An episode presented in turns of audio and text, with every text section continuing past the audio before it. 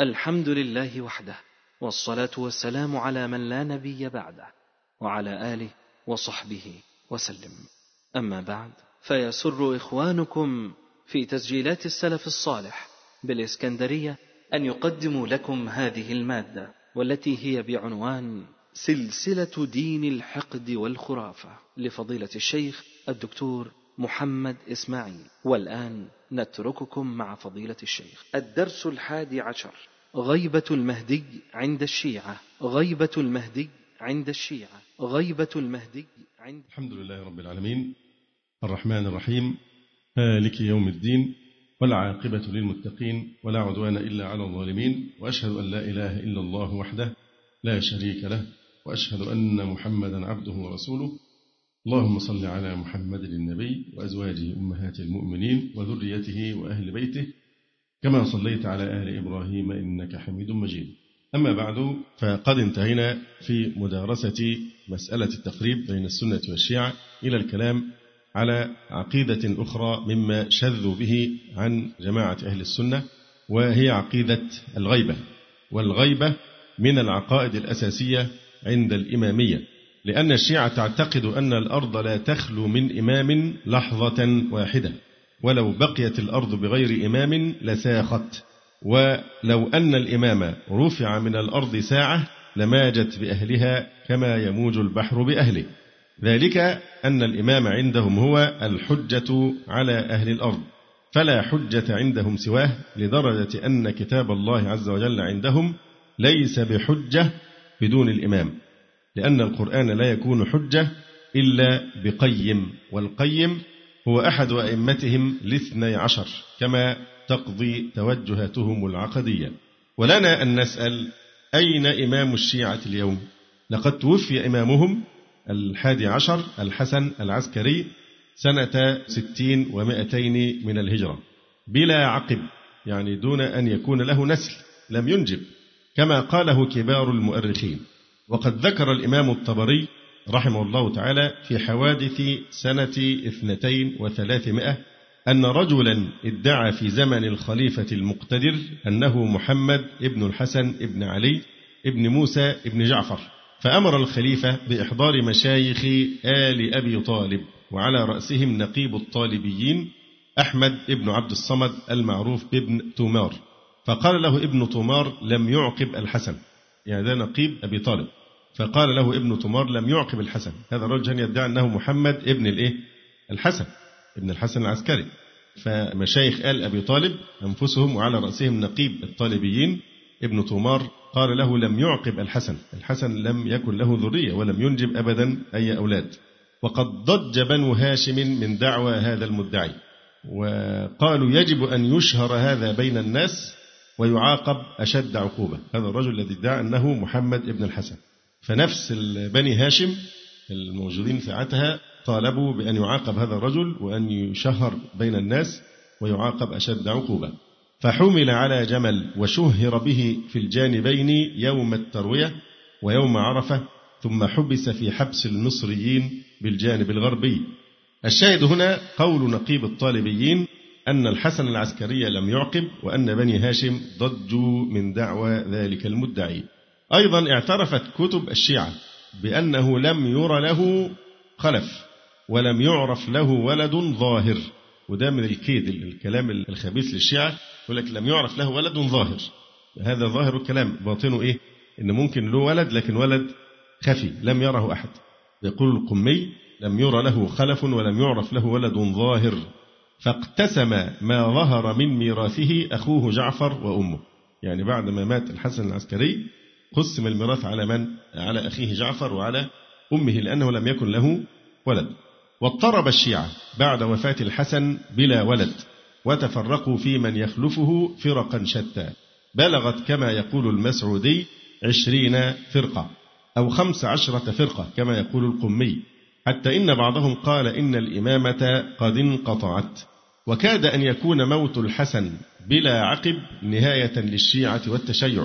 حيث سقط عمود مذهب الشيعة وهو وجود الإيه؟ الإمام. الإمام المعصوم منصوص عليه إلى آخره.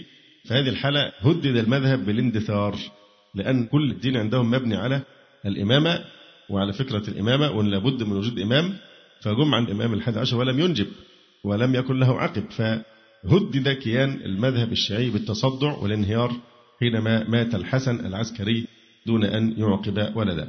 ولكن فكرة غيبة الإمام كانت هي القاعدة التي قام عليها كيان الشيعة بعد التصدع. بدأت تظهر عقيدة الغيبة غيبة الإمام. فهي التي أمسكت ببنيانه عن الانهيار. ولهذا أصبح الإيمان بغيبة ابن للحسن العسكري هو المحور الذي تدور عليه عقائدهم. ودان بذلك أكثر الشيعة بعد تخبط واضطراب فلم يكن لهم من ملجأ إلا ذلك.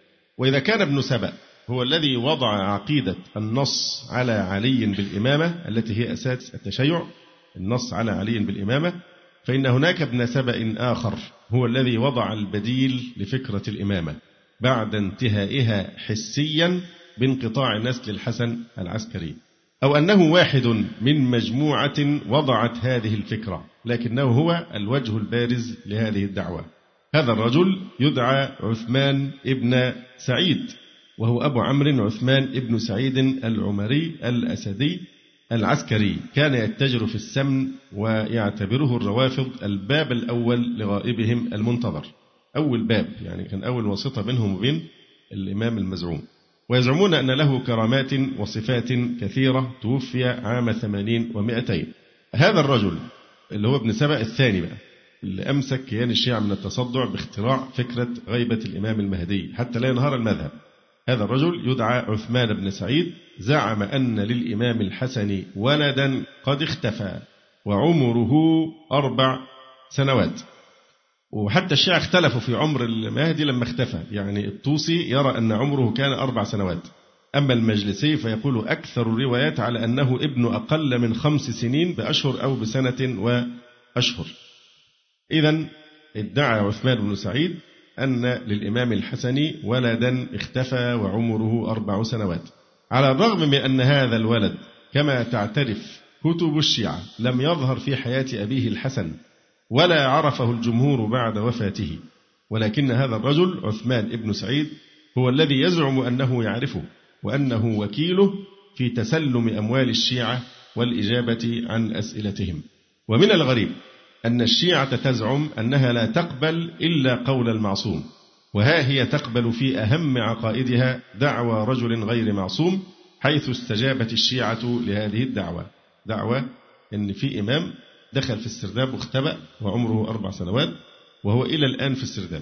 وكلما ذكر يقولون الإمام عج عج يعني اختصار لكلمة عجل الله فرجه وعجل الله خروجه إلى الأرض. فإذا هذا الرجل عثمان بن سعيد هو غير معصوم فكيف قبلتم دعوى شخص غير معصوم في مثل هذه القضية التي هي ركن الدين عندكم؟ ورفض عثمان بن سعيد ومن معه البوح باسم هذا الولد المزعوم أو ذكر مكان وجوده. من بادئ الأمر أو في بادئ الأمر رفضوا أن يبوحوا بذلك. ففي الكافي عن أبي عبد الله الصالحي قال سألت أصحابنا بعد مضي أبي محمد الحسن العسكري. أسأل عن الاسم والمكان. فخرج الجواب إن دللتهم على الاسم أذاعوه وإن عرفوا المكان دلوا عليه. ولكن ورد في كتب الشيعة أن اسمه محمد. وظل بعض علماء الشيعة ينهون عن التصريح باسمه إلى اليوم ويكتفون بذكر أحد ألقابه التي وضعوها له. فتورعا يعني والتزاما بهذه التعاليم بعضهم حتى الآن مصر أنه ما يسميه أن اسمه سر. فبماذا يعبرون عنه؟ يعبرون عنه بألفاظ وضعوها له مثل المهدي الحجة القائم الخلف السيد الناحية المقدسة الصاحب صاحب الزمان صاحب العصر صاحب الأمر. وقد ورد عندهم صاحب هذا الأمر لا يسميه باسمه إلا كافر كما في كتاب الإيه؟ الكافي. فده بينهاهم عن تسميته بأي اسم. اسم سر. ولما قيل كيف نذكره قال قولوا الحجة من آل محمد صلوات الله عليه وسلامه. ويبدو أن عملية كتمان اسمه ومكانه ما هي إلا محاولات لستر هذا الكذب إذ كيف يسوغ كتمانه؟ وهم يقولون من لم يعرف الإمام فإنما يعرف ويعبد غير الله. وفكرة الغيبة كما نادى بها عثمان نادى بها من بعده ابنه محمد ثم من بعده النوبختي وأخيرا السيمري وتسمى فترة نيابة هؤلاء الأربعة عن المهدي بالغيبة الصغرى وقد استمرت أربعا وسبعين سنة. وفي اختلاف في تحديد المدة بعضهم يقول سبعون سنة وبعضهم يقول مدة أخرى. لكن هي دي فترة الغيبة الإيه؟ الصغرى بمعنى أنه كان في طريقة للتواصل عن طريق الأبواب. يعني عثمان بن سعيد ومن بعده هؤلاء الأربعة هم دول كانوا الواسطة الوحيدة بين المهدي في السرداب وبين الشيعة. وآخر هؤلاء النواب الأربعة هو السيمري وقد طور فكرة الغيبة فبدلا من أن تكون بيد واحدة من الشيعة يزعم أنه يلتقي بالإمام مباشرة وأعلن انقطاع الصلة المباشرة بالمهدي وقال كل مجتهد شيعي هو نائب عن الإمام. وأخرج توقيعا يقول أما الوقائع الحادثة فارجعوا فيها إلى رواة حديثنا فإنهم حجتي عليكم وأنا حجة الله. يقول وما ندري على وجه التأكيد لما قام السيمري بإعلان هذا الانقطاع المباشر مع الإمام. قد يكون هذا من أجل المحافظة على كيان فكرة الغيبة من الانهيار لأنه قد كثر المتنافسون على دعوى النيابة عن المهدي. أي واحد بيدعي أنه نائب عن المهدي وأنه هو واسطة بينه وبين المهدي بيجد من يستجيب له فكثرت يعني الدعاوى وفي كتاب البحار باب ذكر المذمومين الذين ادعوا البابية والسفارة كذبا وافتراء. ده في كتاب البحار المجلسي. باب ذكر المذمومين الذين ادعوا البابية والسفارة كذبا وافتراء. إذا ما سر قيام السيمري بإعلان الانقطاع المباشر مع الإمام؟ ما أصبحش في اتصال مباشر مع الإمام. لا ارجعوا لإيه؟ الأحاديث هي اللي تقول لكم الأحكام. أما الإمام فخلاص احتجب تماما وما عاد هناك أبواب.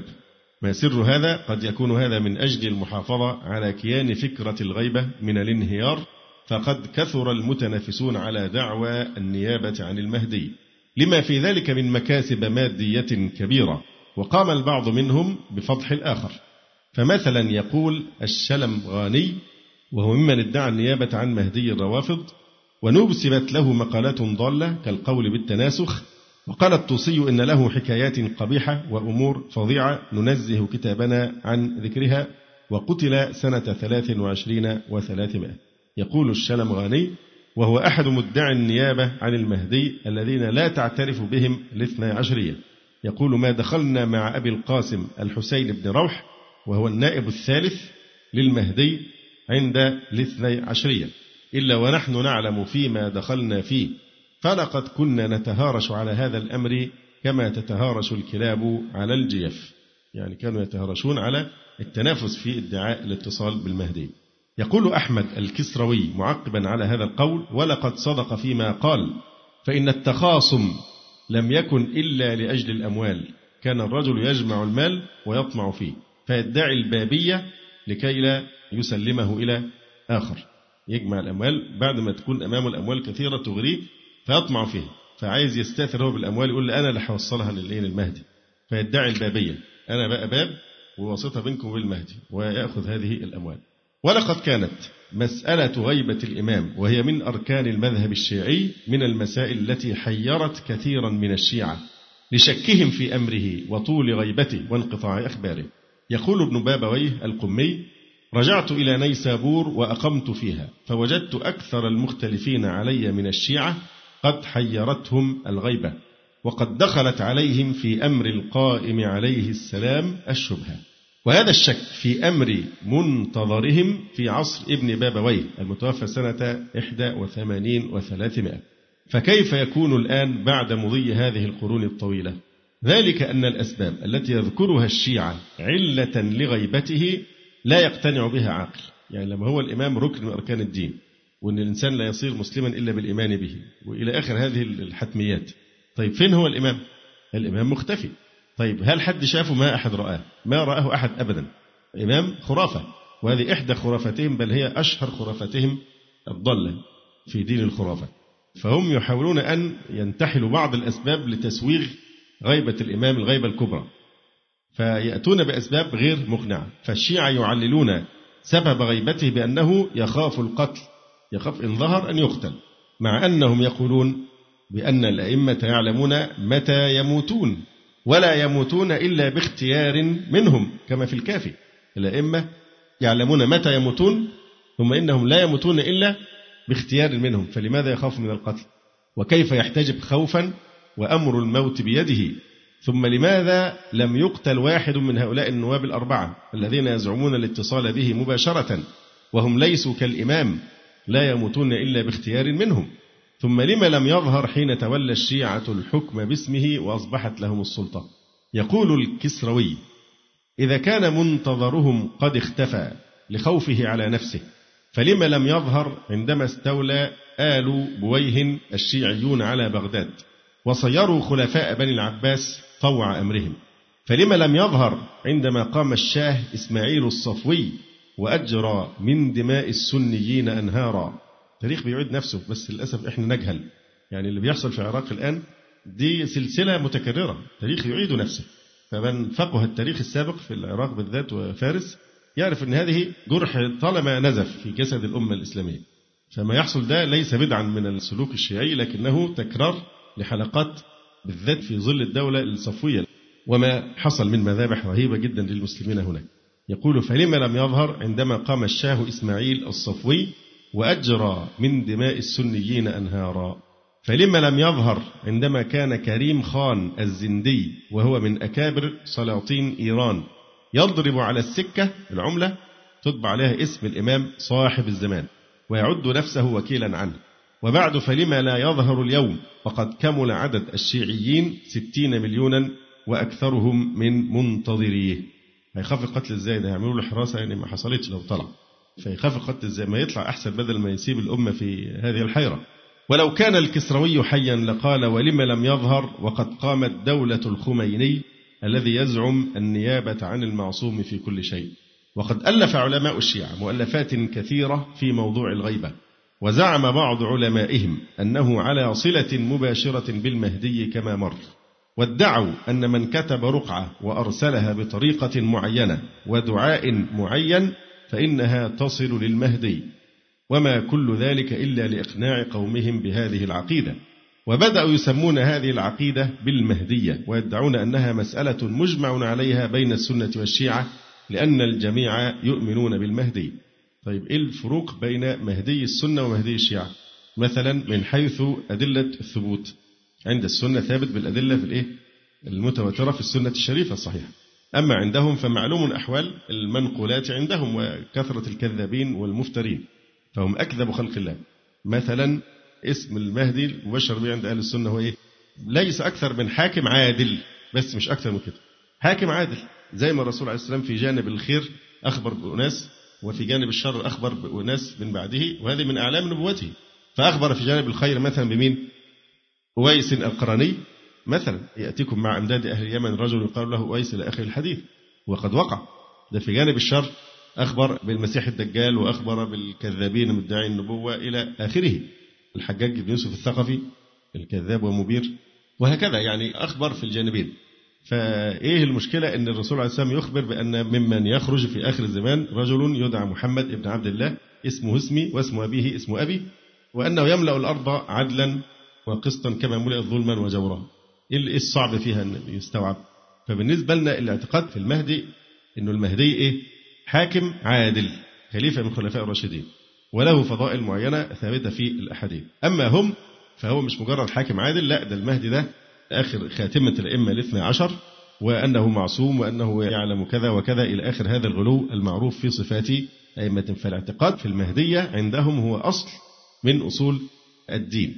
وعندهم أن من جحد المهدي فكأنه جحد نبيا من الأنبياء. اللي كذب المهدي كأنه كذب بمين؟ بنبي من الأنبياء. أما عند السنة فليست الاعتقاد في المهدي عندنا ليس من أصول العقيدة ليس من العقائد يعني الأساسية. فالمهدي عبارة عن خبر من الأخبار التي أخبر بها النبي صلى الله عليه وسلم في أحداث آخر الزمان. يعني حتى من أنكر ثبوته كابن خلدون مثلا هل في حد من الأئمة كفر ابن خلدون؟ لم يكفروا أحد. أيضا الشيعة يؤخرون تطبيق بعض الأحكام الشرعية إلى حين خروج المهدي زي صلاة الجمعة والجهاد إلى آخره. بخلاف السنة فلا تؤخر الأحكام إلى أن يأتي المهدي. الشيعة تزعم أن المهدي معه القرآن الكامل ومعه مصحف فاطمة إلى آخره ولا شيء من ذلك عند السنة. يعني الخلافات كثيرة بين مهدي أهل السنة ومهدي الرافضة ويمكن تكلمنا على هذا بالتفصيل من قبل. فإذا هي ليست محل إجماع. بين السنة وبين الشيعة. لماذا؟ لأن مهديهم غير مهديين. مهديهم أصلا لا وجود له خرافة. ما رآه أحد ولا سمعه ولا في حتى شهادة ميلاد ولا حد من آل أبي طالب اللي هو آل البيت أنفسهم ونقيب بتاعهم أنكر أن يكون والده قد ولد. فده عبارة عن خرافة. زي أي شيء خرافي. يعني إزاي يبقى ركن من أركان الدين ومحدش حتى شافه؟ فيش حد رأى أبدا ولا حتى معروف اسمه. هم بعد ذلك بعضهم قال إنه إيه؟ محمد ابن الحسن العسكري. فالرافضة عظموا من أمر هذه العقيدة وبالغوا كعادتهم. فزعموا أن رسول الله صلى الله عليه وسلم قال عن منتظرهم من أنكر القائم من ولدي فقد أنكرني. وادعوا أن جعفر الصادق سئل عمن أقر بالأئمة جميعا وجحد الآخر وجحد الإمام الغائب. فقال هو كمن أقر بعيسى وجحد محمدا أو أقر بمحمد وجحد عيسى نعوذ بالله من جحد حجة من حججه. وقال ابن بابويه القمي ومثل من أنكر القائم عليه السلام في غيبته مثل إبليس في امتناعه عن السجود لآدم. وأن من انتظر خروج هذا القائم الإنسان يبقى معتقد في خروجه وقاعد بقى منتظر وعنده أمل أنه يخرج فهو كالمتشحط في دمه في سبيل الله. ثواب انتظاره كثواب الشخص الذي يبذل دمه في سبيل الله تبارك وتعالى. يعني منتظر خروج المهدي وهو كمان استشهد مع رسول الله صلى الله عليه وآله. وقال لطف الله الصافي من علماء الشيعة الإيرانيين وهو الذي رد على الشيخ محمد الدين الخطيب في كتابه مع الخطيب في خطوطه العريضة. قال والأخبار الواردة في فضيلة الانتظار كثيرة متواترة وانتظار خروجه من غيبته من أصول الدين عندهم في الكافي. يبقى الانتظار نفسه يعني التصديق بالغيبة. ثم الانتظار عملية الانتظار هذه أيضا من أصول الدين عندهم. ففي الكافي عن أبي جعفر أنه قال لمن سأله عن دينه الذي يدين الله به قال والله لأعطينك ديني ودين آبائي الذين دين الله به. شهادة أن لا إله إلا الله وأن محمدا رسول الله إلى أن قال وانتظار قائمنا. ولهذا ظل الشيعة إلى أواخر القرن الرابع عشر الميلادي الذي صنف فيه ابن خلدون تاريخه الكبير يجتمعون في كل ليلة بعد صلاة المغرب بباب سرداب سامراء. طبعا سامراء دي لغة في إيه؟ سر مراء. مدينة بين بغداد وتكريت على شرقي دجلة وبها السرداب المعروف في جامعها الذي تزعم الشيعة أن مهديهم يخرج منه. فحتى عهد أواخر القرن الرابع عشر الميلادي كانوا يجتمعون في كل ليلة عشان إقامة عبادة الإيه؟ الانتظار. يجتمعون في كل ليلة بعد صلاة المغرب بباب سرداب سامراء فيهتفون باسمه ويدعونه للخروج. اخرج يا مولانا اخرج يا مولانا حتى تشتبك النجوم. ثم ينفضون كل منهم إلى بيته بعد طول الانتظار وهم يشعرون بخيبة الأمل والحزن. وكان هذا الانتظار مثار سخرية الساخرين حتى قيل ما آن للسرداب أن يلد الذي كلمتموه بجهلكم ما آن؟ فعلى عقولكم العفاء فإنكم ثلثتم العنقاء والغيلان. والعنقاء اللي عنقاء إيه؟ مغرب عنقاء مغرب. طائر له اسم وليس له جسم. يعني طائر زي المهدي كده خيالي. له اسم لكن ملوش حقيقة. له اسم وليس له جسم. خرافة. والغول معروف أنه أيضا إيه يقال من الخرافات مع أن الموضوع فيه كلام مفصل موضوع الغول. لكن تعرفون الشعر بتاع أحمد شوقي؟ أنبيت أن المستحيل ثلاثة الغول والعنقاء والخل الوفي. فهم اثنين معروفين الغول والعنقاء. إيه الثالث بقى؟ هنا بنقول لهم يعني الغول والعنقاء والمهدي. ثلثتم العنقاء والغيلان. ما آن للسرداب أن يلد الذي كلمتموه بجهلكم ما آن فعلى عقولكم العفاء فإنكم ثلثتم العنقاء والغيلان يعني صار هو المهدي ثالث المستحيلات. ومع ذلك فإن نصوص الشيعة تدعو كل شيعي منذ أكثر من أحد عشر قرنا إلى الآن إلى ألا يبايع لخليفة من خلفاء المسلمين إلا تقية وإنما البيعة لهذا المنتظر وعليه أن يجدد البيعة له في اعتقاده وقوله وأدعيته. فهناك دعاء عندهم دعاء يومي ورد يومي اسمه دعاء العهد من أدعيتهم اليومية الخاصة بصاحب الأمر. دعاء يسمونه دعاء العهد وفيه اللهم إني أجدد لك دي من أذكار الصباح بقى. اللهم إني أجدد لك في صبيحة يومي هذا وما عشت من أيامي عهدا أو عقدا أو بيعة له في عنقي لا أحول عنها ولا أزول أبدا. وفي دعاء يومي آخر لصاحب الأمر يقول اللهم هذه بيعة له في عنقي إلى يوم القيامة. وقال المجلسي ويصفق بيده اليمنى على اليسرى كتصفيق البيعة كأنه بيبايع الإيه؟ المهدي. ومعظم الشيعة لا يقيمون صلاة الجمعة في زمن الغيبة ويقولون الجمعة والحكومة لإمام المسلمين. فلا يعترفون بصلاة الجمعة في غياب الإيه؟ الخليفة المهدي. وإمام المسلمين عنده من أكثر من أحد عشر قرنا هو هذا المنتظر.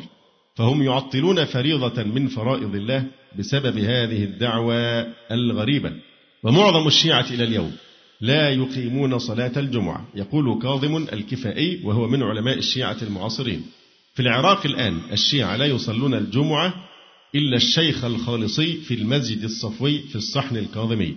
وحينما سأل بعض أفراد الشيعة كبير مشايخهم وهو محسن الحكيم عن دليلهم في شرطية وجوب الإمام لصلاة الجمعة. كان جوابه بألا يسأل هذا السؤال. يعني قال لهم لا تعليق زي الجماعة الدبلوماسيين ما بيقول لا تعليق أو لا تسأل هذا السؤال. ثم إن بعض علماء الشيعة يقولون بوجوب صلاة الجمعة ولا يقيمها. ويزعمون أن مهديهم هذا يغير من شريعة رسول الله صلى الله عليه وسلم. ففي البحار للمجلسي ولا يقبل صاحب هذا الأمر الجزية. كما قبلها رسول الله صلى الله عليه وسلم. وأنه يحكم ويا فرحة اليهود بقى هيحكم بشريعة إيه بقى؟ آه، وأنه يحكم بحكم سليمان وداود وآل داود. لا يسأل الناس بينة. ده في كتاب البحار للمجلسي وأنه يحكم بينهم مرة بحكم آدم ومرة بحكم داود ومرة بقضاء إبراهيم. وفي كل واحد منها يعارضه بعض أصحابه فيضرب أعناقهم. ثم يقضي الرابعة بقضاء محمد فلا ينكر أحد عليه. وأن القائم إذا خرج قتل ذراري قتلت الحسين بفعال آبائهم. الناس اللي قتلوا الحسين رضي الله تعالى عنه شوف الذراري بتاعتهم أحفادهم شوف بقى من قتل الحسين لحد ما يطلع. نسلهم المتبقي يقتلهم ويعاقبهم بفعل مين؟ كلام مجانين الحقيقة. دي قاعدة بديهية في الإسلام ألا تزر وازرة وزر أخرى. ده قتل. طب أنت تقتل أولاده ليه؟ تقتل ذريته ليه؟ ما الذي فعلوه؟ ما جاتش على دي يعني وأن القائم إذا خرج قتل ذرر قتلة الحسين بفعال آبائهم ويقولون إن منتظرهم يسير في العرب بما في الجفر الأحمر وهو قتلهم. العرب بالذات هيريق دمائهم لإيه؟ لأن ده موجود في الجفر الأحمر. جلد الماعز اللي اتكلمنا عنه قبل كده. فإن منتظرهم يسير في العرب بما في الجفر الأحمر. طبعا نفس إيه؟ فارسي خبيث شعوبي. الحقد على العرب وأنه يقتل المولي ويجهز على الجريح. يقتل المولي الذي يهرب من القتال ويجهز على الجريح. ويعترفون بأن ذلك خلاف سيرة رسول الله صلى الله عليه وسلم وعلي والحسن. ففي البحار أن عليا والحسن يسيران بسيرة رسول الله صلى الله عليه وسلم وقد بعث رحمة للعالمين وأن القائم بعث نقمة على الظالمين. ومقتضى هذا عندهم أنه لا يسير سيرتهم وأنه يقتل من بلغ العشرين ولم يتفقه في الدين. ويذكرون أن مهديهم يقوم بعملية هدم وتخريب في الحرمين الشريفين. ففي الغيبة أن القائم يهدم المسجد الحرام حتى يرده إلى أساسه ومسجد الرسول صلى الله عليه وسلم إلى أساسه ويرد البيت إلى موضعه ويقيمه على أساسه إلى آخره. لا مكنهم الله من ذلك. ويعترفون بأن منتظرهم. يحاول أن يصرف الناس عن هذا القرآن. ويخرج لهم قرآنا يزعم أنه هو القرآن الكامل الذي أنزل على رسول الله صلى الله عليه وسلم وقد مر نقل ذلك عنهم. كما أنهم يدعون أن عند مهديهم مصحف فاطمة والكتب السماوية السابقة والجفر والجامعة وغيرها من العلوم التي يزعمون أن القائم ورثها عن الأئمة كما سلف. ومن العجب أنهم كانوا يؤقتون خروجه في أول الأمر. يعني على أساس إن إيه؟ على أساس تقبل فكرة الشيعة. ما قالهمش هيتأخر بقى ألف سنة ولا ألفين سنة. في الأول قالوا إنه هيتأخر مدة إيه؟ بسيطة.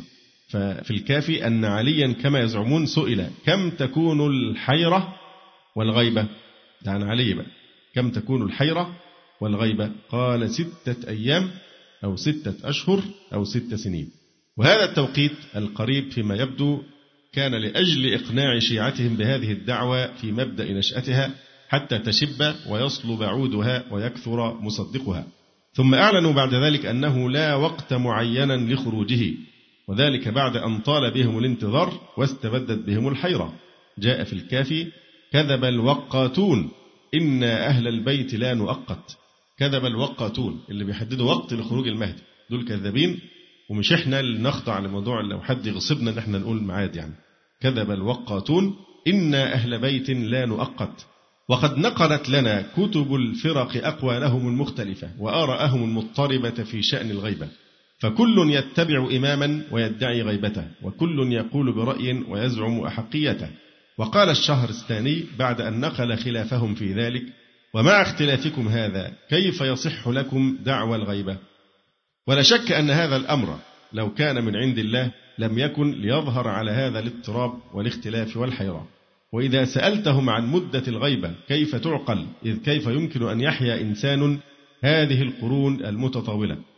يعني إزاي يعيش واحد؟ الرسول صلى الله عليه وسلم بيقول أعمار أمتي ما بين الستين إلى السبعين وأقلهم من يجوز ذلك. فده كده عايش يعني كم ألف سنة وشوية وكم قرن يعني. فكيف يعيش إنسان عادي هذه الحياة يعني كلها؟ قالوا أليس الخضر يعيش في الدنيا من آلاف السنين؟ فالجواب أن القول الصحيح هو أن الخضر ليس بحي واضح؟ فحجتهم داحضة لأن الخضر يعني ليس مكلفا كما أنه ليس مسؤولا عن هداية أمة أو جماعة وإمامكم هو المسؤول عندكم عن المسلمين جميعا على ما تهرفون وتدعون. مع ذلك نحن لا نناقش الإمكان العقلي يعني إمكانية أنه يختفي في سرداب ويعيش ما فيش مشكلة. كان ناحية الإمكان العقلي هذا جائز وممكن. لكن فين السند الذي يثبت هذا؟ هذا في قدرة الله يسير. لكن أين السند؟ وإلا كل واحد يدعي ما يشاء بدون أن يطالب بالسند والتمحيص يبقى يفتح باب الخرافات على هذا النحو. من أبرز العقائد المنحرفة التي شذت بها الشيعة عن أهل السنة والجماعة معتقدهم في الصحابة رضي الله تعالى عنهم. ففي كتب الشيعة الأساسية سب وطعن ولعن وتكفير للصحابة رضي الله تعالى عنهم. إلا قليلا منهم لا يتجاوز الثلاثة في معظم الروايات. وتتناول نصوص السب والتكفير كثيرا من آحادهم على سبيل التعيين ويخصون الخلفاء الثلاثة بالنصيب الأوفى من ذلك. وتتضمن صفحات كتب الشيعة المعتمدة أخبار صراعات وعداوات بين علي وفاطمة من جهة وبين سائر الصحابة من جهة أخرى. وفي مقدمة الصحب الخليفتان الراشدان رضي الله تعالى عنهما. ولو أخذنا ننقل ما وجدنا من هذا الغثاء لاستغرق مئات الصفحات. وكل هذه الصفحات السوداء تذكي العداوة وتوري نيران الحقد وتزرع الفرقة. والهدف منها صرف الأمة عن شريعة نبيها بالطعن في الطريق الأول الناقل لها وإبطال التواتر في نقل دين الإسلام. يعني لو سألنا الشيعي سؤالا أثبت لنا أن عليا رضي الله تعالى عنه مؤمن. لا يستطيع إثبات إيمانه إلا عن طريق الصحابة وإلا عن طريق الإيه؟ الأسانيد. واضح؟ ونحن ناقشنا من قبل في بحث الصحابة وآل البيت رحماء بينهم فهو دين خرافات حتى في هذه. هم اخترعوا روايات وكذبوا واختلقوا أشياء كثيرة جدا تذكي نار العداوة والأحقاد على الصحابة في قلوبهم وهي كلها غثاء في غثاء وفيها مبالغات لا تخفى وهذه حرفة يتقنها يعني الشيعة. من أمثلة ذلك أن هناك روايات كثيرة في كتبهم المعتمدة. تقول إن الصحابة ارتدوا إلا ثلاثة. يعني بعد موت النبي صلى الله عليه وسلم يزعمون أن الصحابة ارتدوا إلا ثلاثة. وتزيد بعض الروايات آخرين رجعوا عن ردتهم إلا أن المجموع لا يتجاوز السبعة في كل الروايات. وهذا الحكم بردة الصحابة رضي الله تعالى عنهم الذين أثنى عليهم الله ورسوله صلى الله عليه وسلم وسجل التاريخ مآثرهم بمداد من نور ولم تشهد الدنيا إلى يومنا مجتمعا كمجتمعهم رضوان الله عليهم. هذا الحكم بردتهم إلا ثلاثة ورد في كثير من كتب الشيعة المعتمدة مثل الكافي والبحار وكتاب سليم بن قيس والاختصاص ورجال الكشي وفي تفسير العياشي والبرهان والصافي وتفسير نور الثقلين وغيرها. وما في هذه الكتب إنما هو أحاديث عن معصوميهم فيما يزعمون. أما كلام علمائهم في الطعن في ذلك الجيل القرآني الفريد فهو قد سود معظم كتبهم ونحن لا نحاول أن نستشهد بهم كثيرا. فهم يزعمون أنه لا حجة إلا في كلام معصوميهم وغرضنا هنا التثبت في نقل مذهبهم. روى ثقتهم الكليني في الكافي عن حمران بن أعين قال قلت لأبي جعفر عليه السلام جعلت فداك. ما أقلنا لو اجتمعنا على شاة ما أفنيناها. يعني بيشتكي له إن إحنا الشيعة يعني قلة شاذة بالنسبة لأهل السنة. عددنا قليل لو اجتمعنا على شاة مذبوحة ما أفنيناها. يعني مش هنقدر ناكلها كلها لأن عددنا قليل. قلت لأبي جعفر عليه السلام جعلت في ذاك ما أقلنا لو اجتمعنا على شاة يعني نأكلها ما أفنيناها. فقال ألا أحدثك بأعجب من ذلك؟ المهاجرون والأنصار ذهبوا إلا وأشار بيده إلى إيه؟ ثلاثة. يعني المهاجرون والأنصار إيه؟ ارتدوا عن الإسلام وما بقي فيهم غير ثلاثة بس. وفي رواية أخرى لهم تعيين لهؤلاء الثلاثة. فعن أبي جعفر عليه السلام كان الناس أهل ردة بعد النبي صلى الله عليه وسلم إلا ثلاثة. فقلت ومن الثلاثة؟ فقال المقداد بن الأسود وأبو ذر الغفاري وسلمان الفارسي رحمة الله وبركاته عليهم ثم عرف الناس بعد يسير. وهؤلاء الذين عرفوا عددهم أربعة يعني بعد الثلاثة دول في عدد بعد ما ارتد رجع تاني للإسلام. كام؟ أربعة. يعني مجموع المسلمين اللي الرسول صلى الله عليه وسلم نجح يعني في أنه يخرج من الدنيا وقد ترك خير أمة أخرجت الناس عبارة عن كام؟ سبعة أشخاص الباقين على الإسلام وكله ارتد قاتلهم الله. وهؤلاء الذين عرفوا عددهم أربعة ليصبح مجموع الذين نجوا من الردة في كتب الشيعة سبعة. ففي رجال الكشي عن أبي جعفر قال ارتد الناس إلا ثلاثة نفر سلمان وأبو ذر والمقداد. قال قلت فعمار. قال جاض جيضة. يعني حاد وعدل انحرف. جاد جيضة ثم رجع. عمار إيه رجع بقى بالإسلام تاني.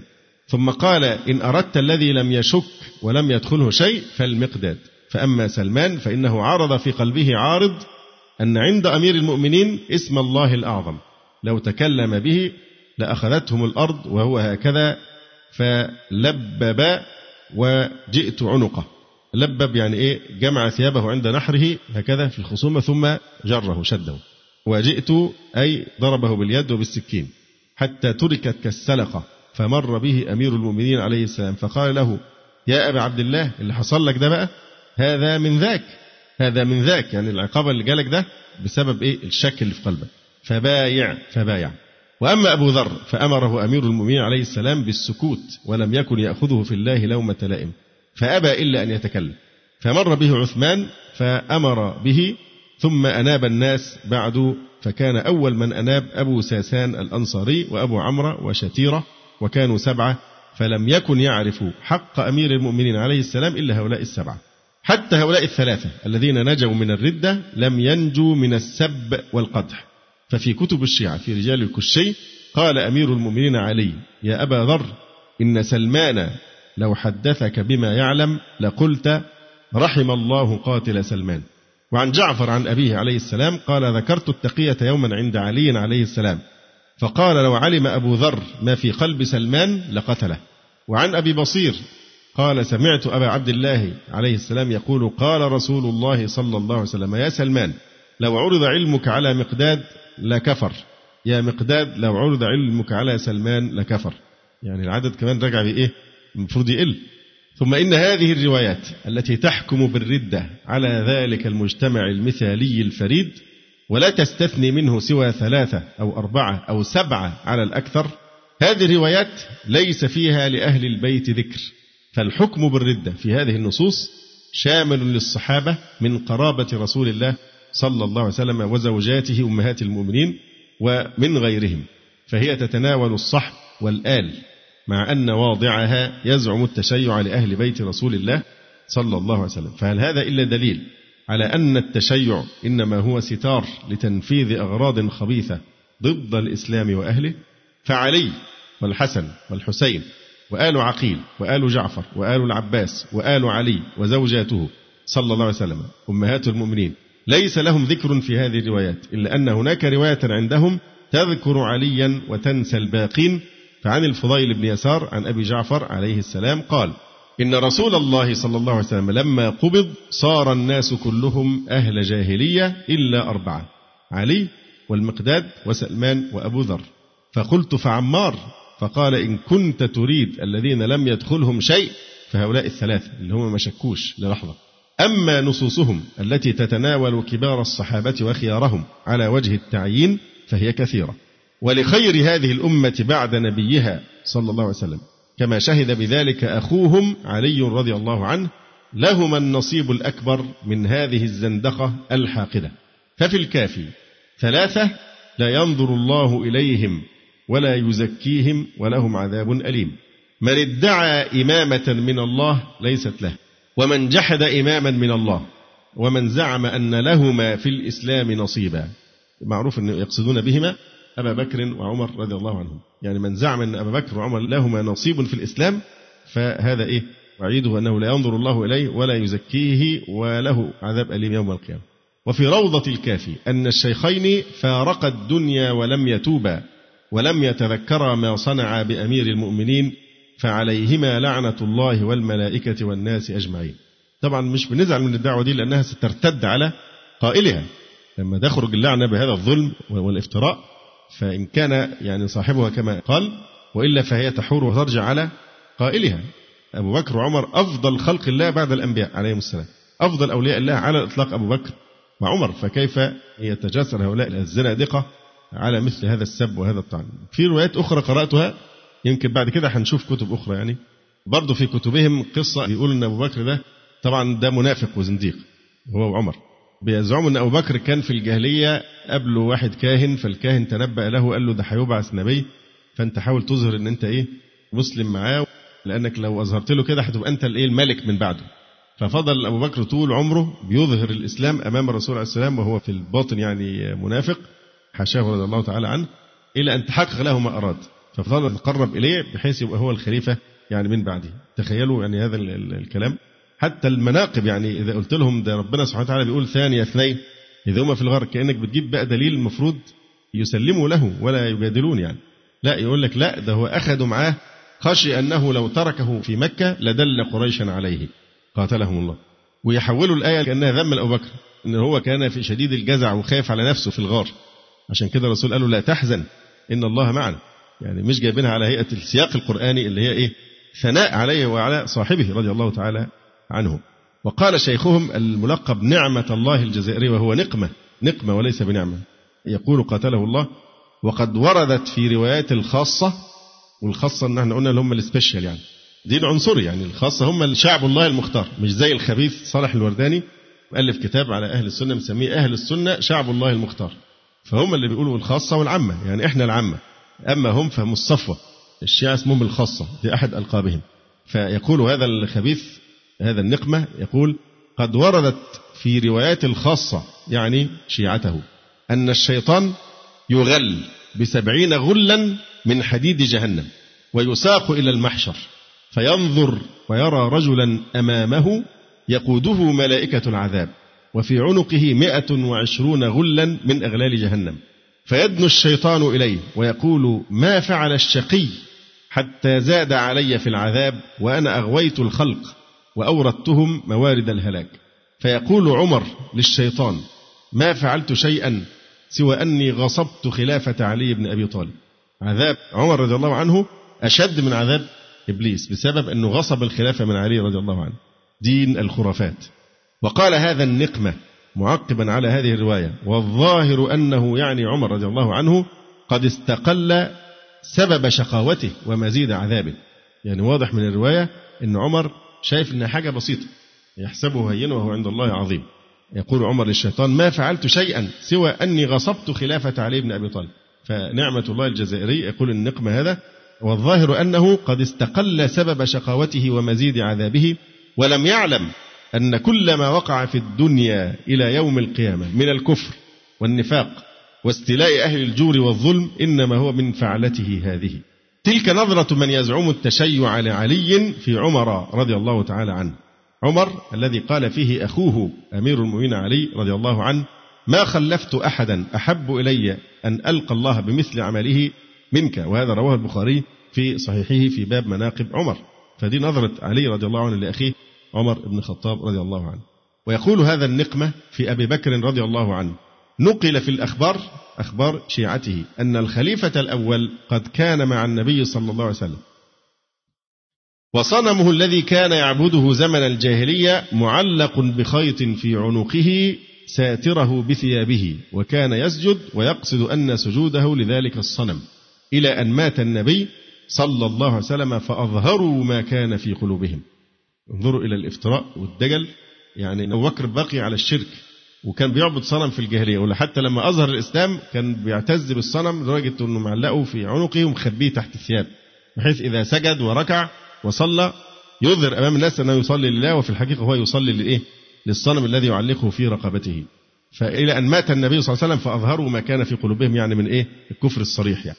انظر كيف بلغ الحقد والعداء بهؤلاء الذين لبسوا ثوب التشيع لآل البيت زورا وبهتانا ضد رواد الإسلام ومن أقاموا دولة الإسلام وفتحوا ديار هؤلاء المجوس ونشروا الإسلام بينهم وأطفأوا نار المجوسية والوثنية في بلادهم.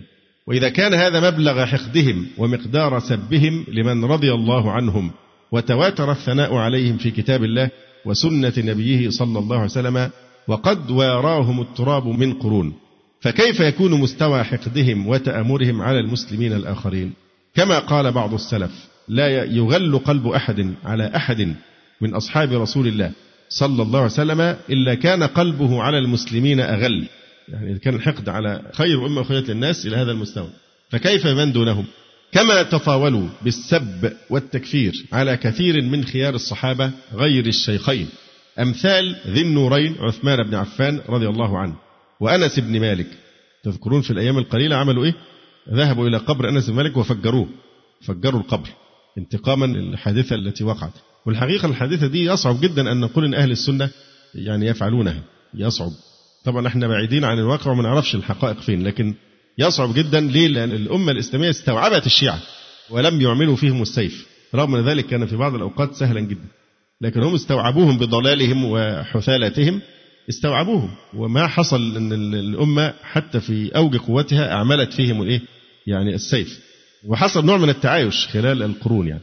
لكن هم كالفيروسات وهذه الأشياء الخبيثة تنتظر لما الجسد يبقى فيه نوع من الضعف في المناعة فتزدهر وتنتعش. دايما يستغلون فرص ضعف جسد الأمة أمام أعدائها فغالبا إذا رجعتم التاريخ ستجدونهم ينضمون إلى الأعداء ضد الإيه؟ ضد أهل السنة كما هو تاريخهم الأسود المعروف. طبعا أهل السنة والجماعة لهم موقف من بناء القباب وتعظيمها إلى آخره. ودي من مسائل الافتراق الشديدة بينه وبين الشيعة التي أوجزها شيخ الإسلام بقوله يعظمون المشاهد ويهجرون المساجد. فدي غالبا يعني مكيدة مقصود بها تحصيل ثمار أكثر ومزيد من المذابح لأهل السنة في العراق سواء كانت بقى من الأمريكان لكن الأقرب لو كان إنسان له أن يتكلم بالظن فأصابع الاتهام تشير أصالة إلى الشيعة وإلى كبرائهم لأنهم المستفيدون منتهى البساطة. المبنى اللي بيتهد بناء أحسن منه. مش خسارة كبيرة. يعني مبنى المراقد دي والمشاهد لما تتهد ما هياش مشكلة لما يعيدوا بناؤه بأفخم حتى لو بنوه من الذهب الخالص ما هيش مشكلة. لكن المكاسب في الناحية الثانية اللي هي التطهير العرقي لأهل السنة والمذابح التي تقام لهم وما حصل هذه تعتبر مكاسب للشيعة يحصدونها حصدا. فطبعا من سلوكياتهم المفضوحة أنهم قاموا بهدموا القبر أنس بن مالك وقوضوا جدرانه ونحو ذلك. طبعا ده أصلا مخالف للشرع أن يكون في بناء لكن نتكلم عن الناحية الرمزية. أيضا يشتمون البراء بن عازب ولم يكتفي الشيعة بذلك بل طعنوا في آل النبي صلى الله عليه وسلم وأقربائه في عم النبي العباس رضي الله عنه وفي ابنه حبر الأمة وترجمان القرآن عبد الله بن عباس رضي الله عنهما وفي بعض زوجاته عليه السلام عائشة رضي الله تعالى عنها. ظاهرة التكفير والسب عند الشيعة لا تخص جيل الصحابة. لكنهم يركزون على صحابة رسول الله صلى الله عليه وسلم بوجه خاص باعتبار أنهم نقلة الشريعة السماوية. وإلا فهم مثلا يكفرون جميع الناس بعد مقتل الحسين إلا ثلاثة. تقول كتب الشيعة إن الناس ارتدوا بعد الحسين إلا ثلاثة. ويطعنون في كل من أنكر إمامة الاثنى عشر ولو كان من أهل البيت. وأولاد فاطمة. هذا مع أن عليا رضي الله عنه لم يكفر حتى من حاربه من أهل الشام وغيرهم. فقد قال كما يرويه إمام الشيعة الشريف الرضي في نهج البلاغة. قال في كتابه لأهل الأمصار يذكر فيه ما جرى بينه وبين أهل صفين وكان بدء أمرنا أن التقينا والقوم من أهل الشام والظاهر أن ربنا واحد ودعوتنا في الإسلام واحدة ولا نستزيدهم في الإيمان بالله والتصديق برسوله ولا يستزيدوننا. الأمر واحد إلا ما اختلفنا فيه من دم عثمان ونحن منه براء. وقد أنكر على من يسب معاوية ومن معه كما في نهج البلاغة. إني أكره لكم أن تكونوا سبابين ولكنكم لو وصفتم أعمالهم وذكرتم حالهم كان أصوب في القول وأبلغ في العذر. وقلتم مكان سبكم إياهم اللهم احقن دماءنا ودماءهم وأصلح ذات بيننا وبينه. مع أن طبعا نهج البلاغة لا يصح نسبته إطلاقا لعلي بن أبي طالب رضي الله عنه. فهذا السب والتكفير لم يكن من هدي علي باعتراف الكتاب الأول عند الشيعة ولقد وضعت أيدينا كتب الشيعة نفسها على مؤسس هذا السب والطعن لأكرم خلق الله بعد النبيين فقالت إنه عبد الله بن سبأ لأنه هو أول من أظهر الطعن على أبي بكر وعمر وعثمان والصحابة رضي الله عنهم وتبرأ منهم وادعى أن عليا عليه السلام أمره بذلك. والشيعة وهي تنال من أشرف الخلق بعد الرسل والنبيين نراها تدافع عن المرتدين كأصحاب مسيلمة والزنادقة كالمختار والنصير الطوسي. بل إنهم يلقبون أبا لؤلؤة المجوسي قاتل عمر بن الخطاب رضي الله عنه بأبابا شجاع الدين. ولهم عيد بيمثلوا فيه حادثة القتل يعملوا تمثال من الشمع بيملوه عسل. ويمثلون حادثة القتل ويمتصون إيه كانوا بيشربوا دمه ويشربوا هذا العسل الموجود في التمثال. هذه كتب الشيعة تثني على أقزام التاريخ وحثالة البشر وأعداء الإسلام وتسب وتطعن وتكفر خيار الأمة وروادها. ولا شك أن الطعن في صحابة رسول الله صلى الله عليه وسلم هو طعن في دين الله وشرعه. ولهذا قال شيخ الإسلام ابن تيمية رحمه الله تعالى من زعم أنهم ارتدوا بعد رسول الله صلى الله عليه وسلم إلا نفرا قليلا لا يبلغون بضعة عشر نفسا أو أنهم فسقوا عامتهم فهذا لا ريب أيضا في كفره لأنه مكذب لما نصه القرآن في غير موضع من الرضا عنهم والثناء عليهم.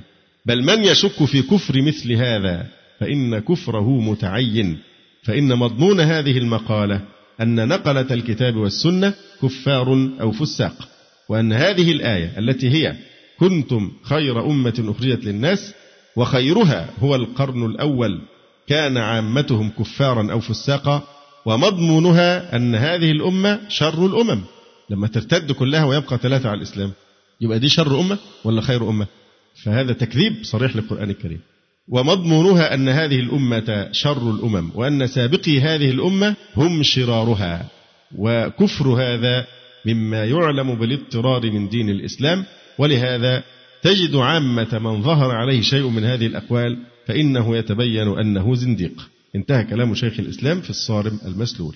ثم يختم الدكتور علي القفاري هذا الجزء الأول من الكتاب بقوله هذه هي أهم عقائد القوم التي خالفوا بها جماعة المسلمين ولهم بالإضافة لذلك شذوذات في مسائل الفقه خالفوا بها ما تواتر من النصوص. وقد درج أئمة السنة على ذكر مثل هذه المسائل في مباحث العقيدة. في كتاب اللي هو مختصر التحفة الاثني عشرية ذكر معظم مسائل الفقهية الفرعية التي حصل فيها خلاف بيننا وبينهم. كذلك الدكتور علي السلوس حفظه الله تعالى له سلسلة رائعة الموسوعة عن الشيعة. وله كتاب من ضمنها فقه الشيعة الإمامية ومواضع الخلاف بينه وبين المذاهب الأربعة. فتجدون فيها العجائب يعني والضلال المبين في المسائل الفرعية.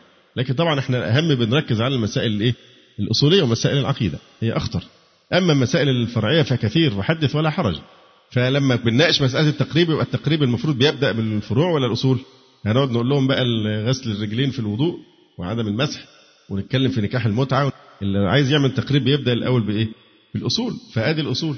توقفوا عن سب الصحابة. ما يقدروش يتوقفوا عن سب الصحابة. دين قائم على الحقد والسب واللعن. وعندهم اللعن أهم من التسبيح والتحميد وال... كما سنحاول في بعد أن نذكر التفاصيل يعني. ومن العجب أن الشيعة يغالون في قيمة كل مسألة يشذون بها عن أهل السنة حتى في المسائل الفقهية والعملية. فمثلا مسألة المتعة لم يكتفوا بإباحتها بل رتبوا على تركها وعيدا شديدا. فمن روايتهم في ذلك أن من خرج من الدنيا ولم يتمتع جاء يوم القيامة وهو أجدع يعني مقطوع الأذن أو الأنف. من خرج من الدنيا ولم يتمتع جاء يوم القيامة وهو أجدع. وجعلوا لفاعل المتعة اللي هو يتزوج امرأة لفترة من الزمن مقاولة يعني فترة من الزمن شهر أسبوع إلى آخره. وجعلوا لفاعلها أجرا عظيما. طبعا عند أهل السنة الحكم مستقر على إيه؟ أن عند الزواج يجب على الإنسان أن ينوي التأبيد. ما عاش. وجعلوا لفاعلها أي المتعة أجرا عظيما. حتى قالوا إن من تمتع أربع مرات كان كرسول الله صلى الله عليه وسلم في الأجر. ونسبوا هذه القولة الشنيعة إلى رسول الله صلى الله عليه وسلم. في رواية يزعمونها أنه قال من تمتع مرة كانت درجته كدرجة الحسين عليه السلام. ومن تمتع مرتين فدرجته كدرجة الحسن. ومن تمتع ثلاث مرات كان درجته كدرجة علي ومن تمتع أربع مرات كانت درجته كدرجتي. وقالوا من لم يقل بالمتعة فليس بشيعي فمن روايتهم ليس منا من لم يؤمن بكرتنا ويستحل متعتنا. وفسروا آيات من كتاب الله بالمتعة. فمن ذلك ما رووه عن الباقر عليه السلام أن عبد الله بن عطا المكي سأله عن قوله تعالى وإذ أسر النبي إلى بعض أزواجه حديثا فقال إن رسول الله صلى الله عليه وسلم تزوج بالحرة متعة فاطلع عليه بعض نسائه فاتهمته بالفاحشة. فقال إنه نكاح بأجل فاكتميه فأطلعت عليه بعض نسائه. فانظر إلى العدوان قاتلهم الله. فهذا مجرد مثال لمبالغتهم في تعظيم هذه المخالفات حتى في القضايا الفقهية. والمتعة إنما هي جزء من فوضى سلوكية عندهم ما أنزل الله بها من سلطان. ومن الملاحظ أنهم يروون روايات في تحريم المتعة ولكن مشايخهم يردونها بحجة التقية بلا دليل ولا برهان. ففي كتبهم عن زيد بن علي عن آبائه عن علي عليه السلام قال حرم رسول الله صلى الله عليه وسلم يوم خيبر لحوم الحمر الأهلية ونكاح المتعة. قال شيخهم الحر العاملي أقول حمله الشيخ يعني الطوسي وغيره على التقية. إنه قال كده إيه؟ تقية. في الرواية لأن إباحة المتعة من ضروريات مذهب الإمامية. فحتى الحاجات اللي بيشذوا فيها ويخالفوا فيها حتى في القضايا الفقهية بتوجد روايات توافق مع عليه أهل السنة. لكن بيبطلوها بقولهم إيه؟ إنها تقية. دي خرجت على سبيل التقية. فكيف يحصل تقارب مع أمثال هؤلاء الشياطين؟ كيف؟ إذا هل نستطيع في ضوء ما سبق أن نحكم على مسألة التقريب من خلال ما مضى؟ لسه في شوط ثاني الجزء الثاني من الكتاب. اللي بيناقش بقى المناقشة عملية إمكانيات التقريب كمحاولات عملية. لكن على أساس ما تقدم هل يمكن يحصل تقريب بين هذا الدين ودين الإسلام؟ لقد رأينا كيف وضع الشيعة مذهبهم على أسس تنأى بهم عن الجماعة الإسلامية وتبتعد بهم عن العودة إلى المسلمين. لم يكن هذا البعد وليد يوم وليلة بل هو مخاض سنين طويلة. كان أولئك المتسترون بالتشيع يعملون عملهم في البعد بالشيعة عن أمة الإسلام كما كانوا دائبين على خلق الفرقة بين المسلمين. فكان من الشيعة من خرج عن دائرة الإسلام كفرق الباطنية وكان منهم من ظل في هذه الدائرة على انحراف كمعتدلة الزيدية. وكان منهم طائفة في يوم من الأيام وسطا ولكنها اليوم استقرت عقائدها على مركب الغلو وانمحت السدود العازلة بينهم وبين الغلاة. فالشيعة التي تسمى بالاثني عشرية وبالإمامية وبالرافضة وبالجعفرية تلك التي تشكل أكثرية الشيعة اليوم حتى قالوا إن لفظ الشيعة إذا أطلق اليوم فلا ينصرف إلا إليها وغيرها إما زيدية وإما إسماعيلية. هذه الطائفة قد عزلت نفسها عن جماعة المسلمين بمصادر لها خاصة تأخذ منها دينها وعقائدها.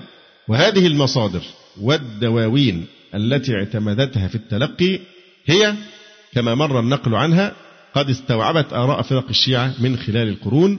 فبالمقارنة بين ما في كتب الشيعة الاثنى عشرية وبين آراء فرق الشيعة في كتب الفرق نجد أنه ما من رأي أو فكرة نادت بها طائفة من فرق الشيعة في حقب التاريخ المختلفة إلا ونجد لها شاهدا ودليلا في كتب الاثني عشرية.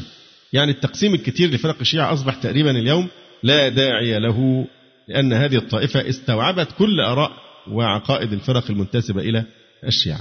يعني مثلا ابن تيمية بيقول إيه؟ وكذلك يعني حكم التكفير من زعم أن القرآن نقص منه آيات وكتمت ثم بين شيخ الإسلام أن هذا مذهب القرامطة والباطنية فالآن في كتب الاثنى عشرية نجد إيه؟ ما يشهد هذا القول وما يؤيده كما أسلفنا. فكأن التقسيم بين القرامطة والاثنى عشرية أصبح إيه؟ تقسيما اسميا وليس حقيقيا. عقيدة البداء مثلا اعتبرها أصحاب الفرق من عقائد الغلاة ونسبوها للمختارية. أيضا ورد في كتابهم الكافي ستة عشر حديثا في البداء وأيضا في البحار وغيرها فطبعا هم حاولوا فعلا أن يتخلصوا من التهمة دي بتاعت البداء لكن بصورة غير مقنعة كما سبق أن يعني بينا.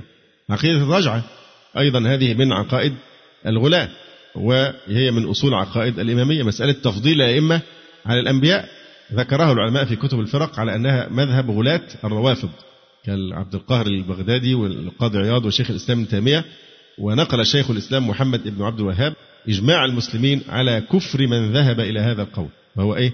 تفضيل الأئمة على الأنبياء. فهي من إيه؟ من عقائد الاثنى عشرية الآن ولها أبواب خاصة كما أسلفنا. يعني نقدر نلخص كمان كلمة قالها واحد من علمائهم المعاصرين بيقول إيه بقى؟ ولكن يجب أن نشير قبل أن نضع القلم بأن ما مر بنا من أفكار الشيعة مما كان خاصا بفرقة بعينها لم يلبث أن دخل كله في التشيع الاثنى عشري شاهد من أهلها.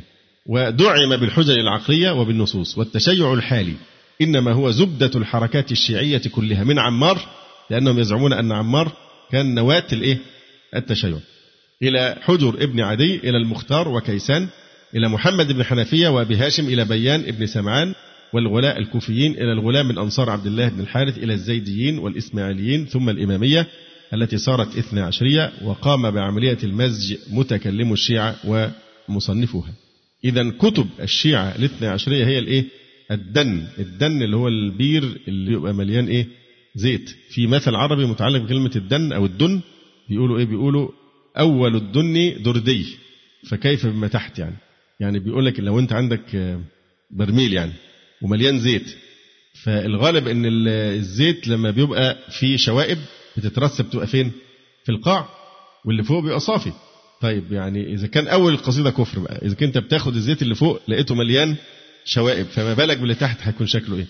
دي معنى الدن أول الدن دردي فكيف ما يكون يعني بعده؟ فهو هنا بيشبهها بالإيه؟ بأن الكتب الشيعة الاثنى عشرية هي الدن الذي امتزجت فيه كل التهريفات الشيعية واستقر بنيان التشيع الاثني عشري على الأصول العامة للتشيع. ولذلك قيل الإمامية دهليز الباطنية ممر يوصل إلى الباطنية. ولقد رأينا كيف أن النزعة السبئية التي تضفي صفات الإله على الأئمة قد بدت واضحة من خلال أحاديث الاثنى عشرية.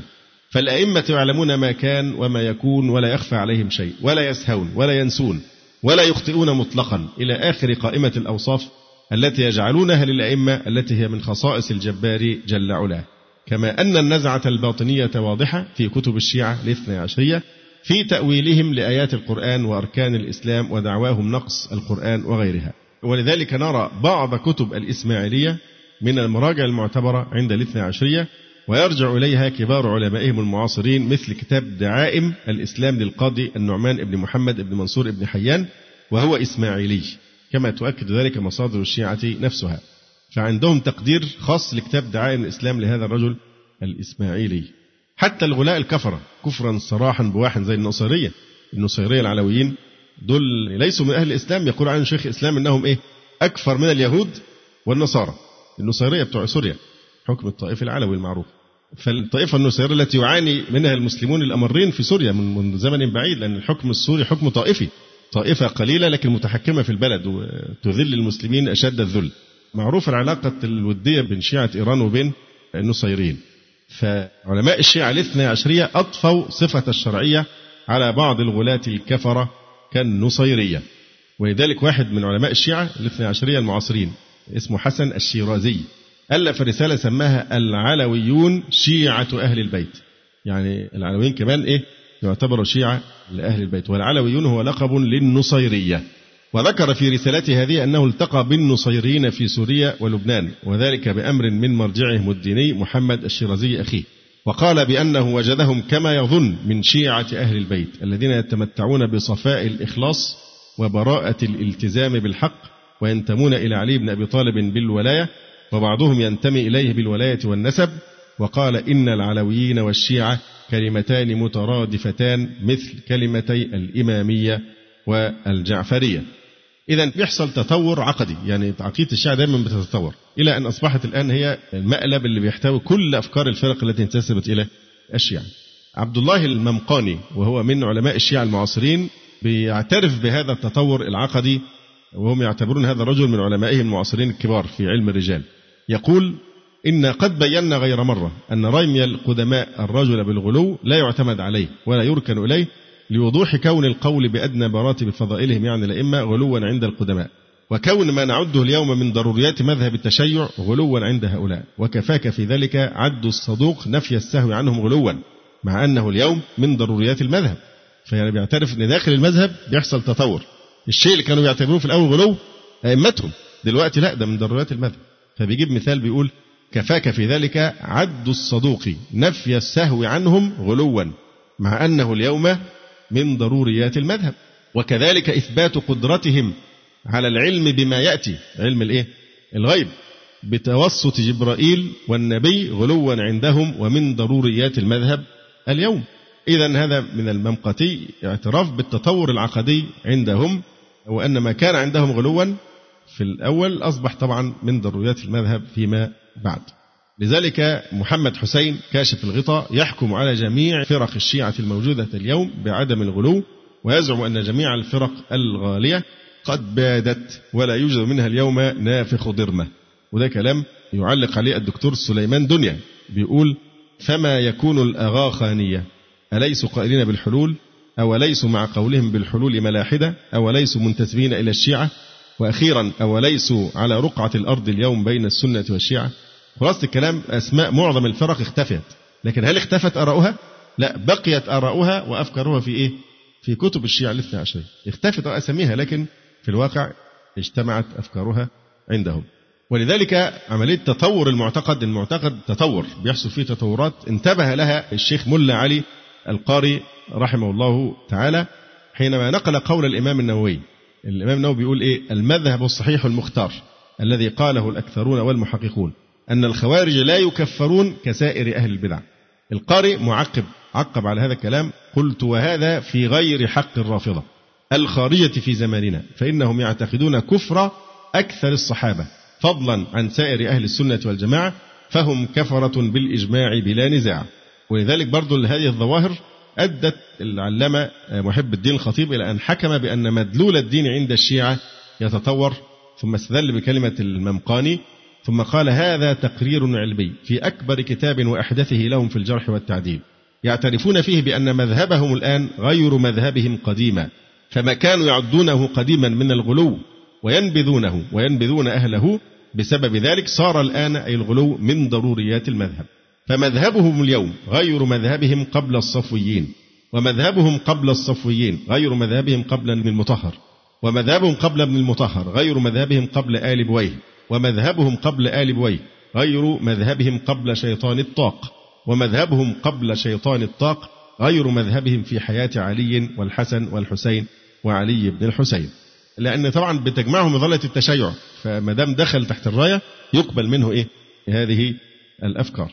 يقول قبل أن نختم الكلام في البحث يوجد للاتجاه الشيعي المعتدل أثر في مدونات الرافضة في أحاديث تثني على الصحابة وترفض التقية وتوافق المسلمين في معتقدهم لكن علماء الروافض رفضوا العمل بها بحجة أنها وردت مورد التقية في حين أنهم لا يملكون دليلا يؤكدون به ذلك سوى أنها موافقة لجمهور المسلمين وهذا دليل عليهم لا لهم. يعني بيقولوا دي جت على سبيل التقية. واضح. طب إيه الدليل أنها تقية؟ الدليل أنها توافق ما عند أهل السنة وده دليل ضدهم وليس دليلا عليهم.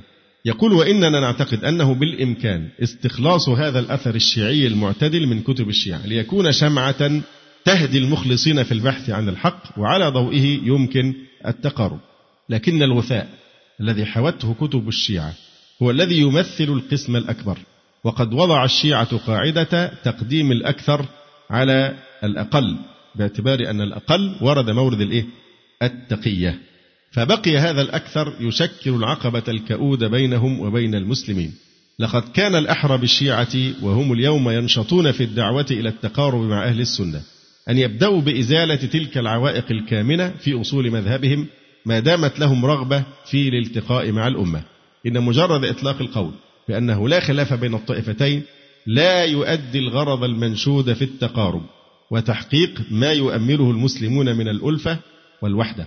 ما القيمة العملية؟ مثلا للأصل الذي وضعه الروافض وجعلوه من أسس مذهبهم وهو أن مخالفة العامة أي أهل السنة فيها الرشاد. وهل هذا منطق علمي للوصول إلى الحق أم هو تعصب مذهبي أعمى؟ وهل هذا إلا من وضع زنديق لتفريق الأمة والخروج عن إجماع المسلمين؟ ولماذا يرد علماء الشيعة ما في كتبهم من أحاديث توافق أهل السنة ويزعمون أنها تقية لأنها توافق مذهب الأمة؟ وهل هذا صنيع من يريد التقارب واللقاء؟ حتى هذه التقية كانت سببا في ضياع مذهب أهل البيت الحقيقي في كتب الشيعة وكانت من عوامل تفريق شمل الأمة والكذب على الأئمة. إن الشيعة اليوم وهي تنادي بالتقارب وتزعم أنه لا خلف بينها وبين المسلمين وتدعو أن يرجع المسلمون إلى كتبها في الحديث. إن هذه الشيعة إذا كانت جادة بهذه الدعوة فلا بد لها من أن تزيل العقبات التي تحول دون ذلك. فكيف يحتج ويثق المسلمون بكتب تواتر فيها الطعن في كتاب الله ودعوى أنه ناقص ومحرف؟ وكيف تلقى المسلمون دينهم من رجال هذه عقيدتهم؟ فهل نتلقى ديننا عمن يسعى لهدمه وتغييره؟ وكيف نجتمع على كتاب الله وهم بتأويلهم المنحرف وتفسيرهم الباطني؟ قد جعلوا منه كتابا آخر غير ما في أيدي المسلمين. ثم كيف يؤمن المسلمون بتلك الدعاوى الغريبة التي تتضمن الزعم بنزول كتب إلهية بعد كتاب الله عز وجل؟ هل بهذه المزاعم والمفتريات تستطيع الشيعة أن تقترب من الأمة؟ أما السنة المطهرة فالبون بيننا وبينهم فيها كبير فهم يزعمون أن أقوال أئمتهم الاثنى عشر كأقوال الله والرسول صلى الله عليه وسلم وأن الرسول صلى الله عليه وسلم كتم جزءا من الشريعة وأودعه الأئمة ويؤمنون بحكايات الرقاع ويبنون عليها دينهم ويقبلون مرويات رجال هم عند المسلمين من الكذبة والدجالين ويطعنون في خيار الخلق بعد النبيين والرسل ويردون أحاديثهم. فهل نلتقي معهم في السنة؟ وهذا معتقدهم فيها.